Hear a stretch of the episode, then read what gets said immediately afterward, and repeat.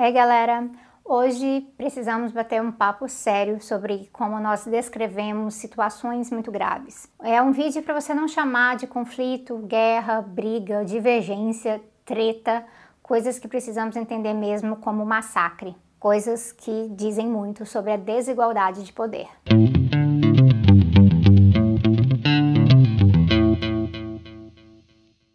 Como o Estado de Israel esteve recentemente, novamente, nas manchetes, é, novamente com notícia ruim, vocês devem ter notado como as coisas apareceram nessas manchetes.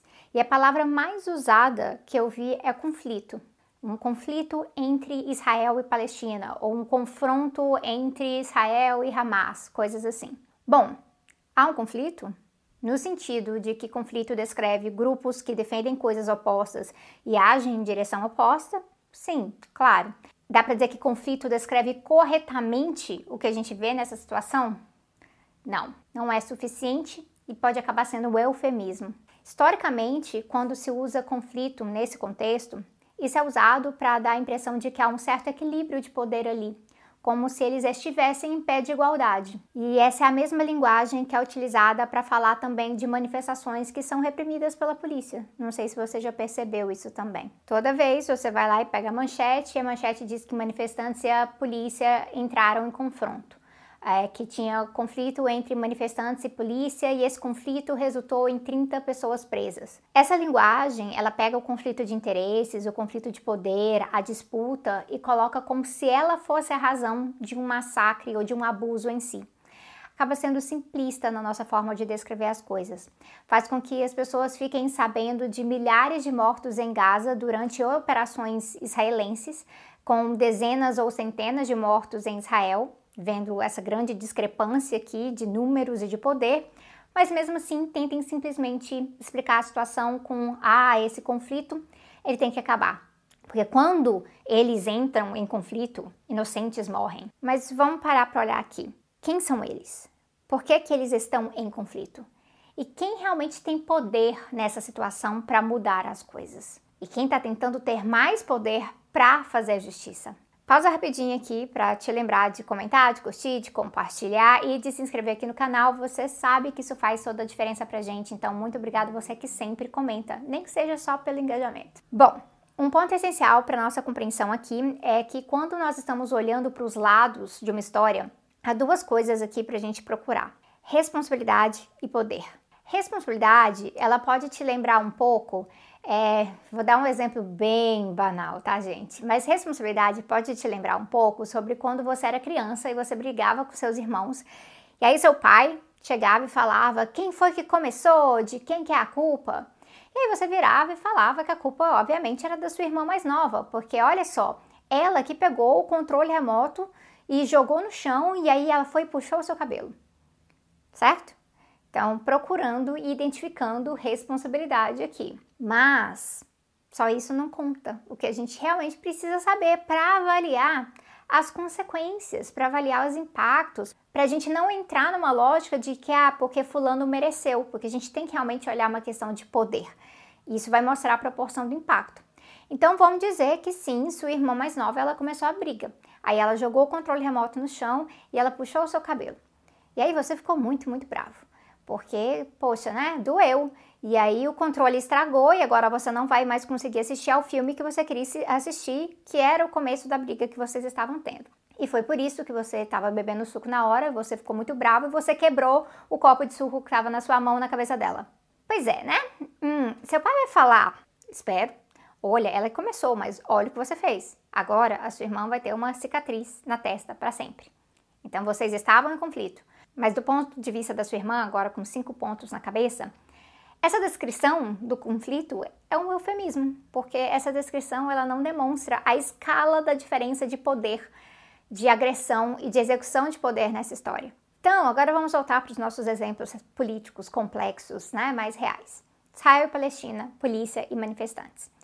O debate histórico sobre quem é dono daquela terra, ali, daquele território, ele é muito mais complicado e, sinceramente, ele, ele exige muita leitura, não basta vídeo. Então, para não cair em simplismo, é, eu não vou entrar muito sobre isso aí, mas uma coisa mais fácil de entender. Palestinos habitavam aquele território desde antes do Império Otomano, é, quando a movimentação sionista começou a surgir e passou a incentivar fortemente a imigração de judeus para aquele território. E palestinos estavam ali quando teve a Declaração de Balfour de 1917, ah, quando depois do acordo Sykes-Picot, a Grã-Bretanha resolveu que podia sair prometendo aquele território ali, onde já moravam os palestinos, para os sionistas. E não só assim, ah, sionistas, venham morar aqui. Não, para os sionistas criarem um novo estado por lá, um estado étnico, um estado que excluiria os palestinos. Então isso gerou conflito, mas é claro, gente, tem um povo morando lá, inclusive tinha judeus morando lá. E já é há muito tempo um, um local assim com colonização, porque nenhum império deixa aquela terra em paz. Aí o pessoal começa a se mudar para lá, não porque nós gostamos aqui, vamos morar aqui com vocês, mas porque querem criar um estado étnico lá que exclui quem já vivia por lá. Então, gente, claro que isso vai dar ruim. E aí eu não entendo gente achando que teve a criação do Estado de Israel e todo mundo ao redor ali simplesmente devia bater palma, aplaudir, achar que foi maravilhoso, não poderiam reclamar. Então, lógico que aqui a gente vai entrar num período de palestinos atacando judeus, judeus atacando palestinos, mas os judeus sionistas, esses que querem criar o Estado de Israel por lá, eles passam a se organizar em forças paramilitares de um jeito muito estruturado. Que aí, quando a ONU vota para dividir aquele território em dois estados, um para Israel e um para Palestina, que é uma coisa super arbitrária, os ataques internos eles aumentam. Então, imagina você, palestino, vivendo ali no deserto do Negev, acorda um dia e um monte de país decidiu que onde você mora agora é Estado de Israel, tá bom? E aí esse é um estado étnico judeu, ou seja, você vai ser cidadão de segunda categoria ou você vai ter que ir embora. Então você está vendo o tanto que isso aqui é complexo e é banal falar, ai, mas é um conflito, os dois lados estão errados, os dois lados se agridem. Olha o nível de abuso de poder envolvido. A Inglaterra prometendo terra que não é sua, outros estados picotando o lugar todo. Então não é por acaso que quando Israel vai e se autodeclara Estado em 1948, começa uma guerra oficial entre Israel e países árabes ali ao redor. Israel acabou de ser formado, mas Israel já chega com um exército, porque aqueles grupos paramilitares que eu acabei de falar, aqueles grupos de antes, eles vão formar a base do IDF, Forças de Defesa Israelense, que militantes também nomeiam como forças de ocupação israelense, porque essa é a função, é a função é ocupar. Então, o mesmo serve quando a gente vai falar de manifestações. O pessoal vai para a rua porque já está num ponto de indignação com a injustiça e a polícia vem para cima. E aí tem quem diga, entraram em confronto, porque olha só, a polícia colocou certas regras ali para aquela manifestação e eles não cumpriram. E aí isso demonstra uma lógica estranha, uma lógica muito estranha por parte da pessoa que diz isso. A polícia tem o poder naquele espaço. Isso foi completamente normalizado. Para para prestar atenção aqui. O poder emana do povo, como diz lá na Constituição? Não, ali está emanando da polícia, porque é essa a sociedade em que a gente vive. E como isso fica quando nós lidamos com manifestações que exigem justamente que a polícia pare de matar o povo da periferia em nome de uma política fracassada de segurança pública? É justo fingir que há igualdade real, prática, de poder entre esses lados aqui?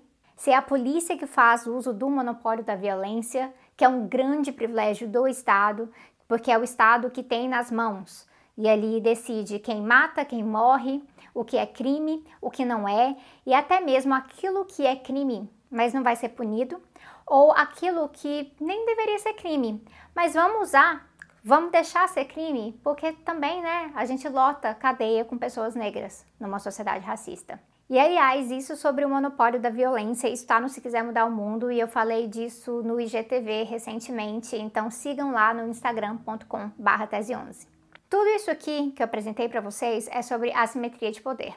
Se há lados de uma história, não basta você virar para mim e dizer que ah, vamos simplesmente parar para prestar atenção nos dois lados, que é isso que a gente precisa. A gente precisa ouvir os dois lados como se os dois lados fossem igualmente legítimos e como se um lado já não fosse o mais ouvido, o mais respeitado, o lado que controla a narrativa. Então é necessário a gente avaliar aqui o desequilíbrio de poder e aí voltar à raiz do problema. ver quem tinha um projeto de dominação e quem está reagindo a um projeto de dominação. E aí prestar bem atenção no que cada lado apresenta de solução. É, se é conversa para jogar fora, se é algo que questiona essa assimetria de poder, ou se é uma forma de seguir perpetuando isso e ficar até mesmo mais e mais poderoso. Quando a gente fala de poder, quando a gente considera que não dá para entender o que está de errado na sociedade sem identificar quem tem mais poder, a gente acaba prestando atenção nas estruturas.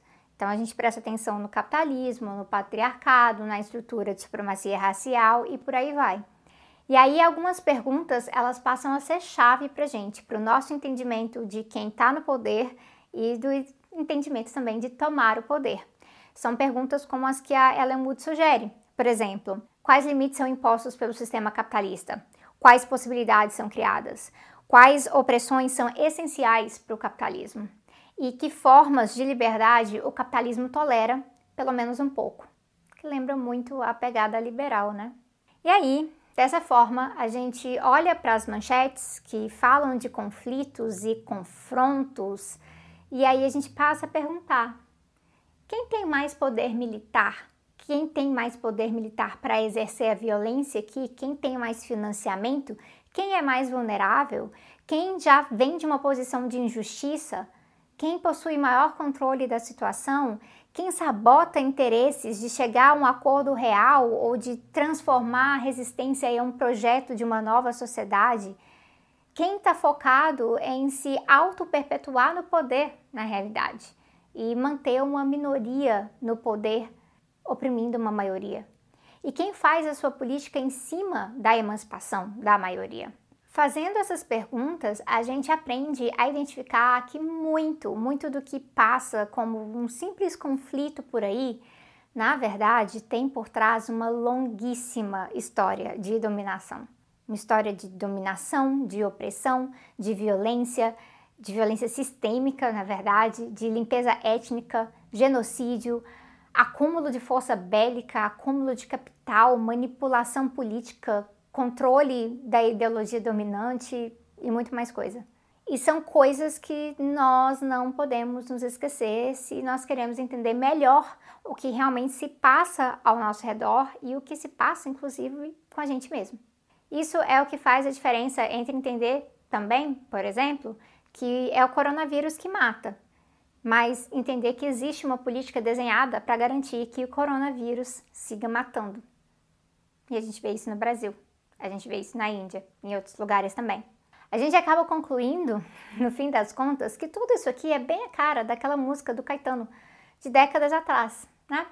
Enquanto os homens exercem seus podres poderes, morrer e matar de fome, de raiva e de sede. São tantas vezes gestos naturais. Eu vejo vocês em breve.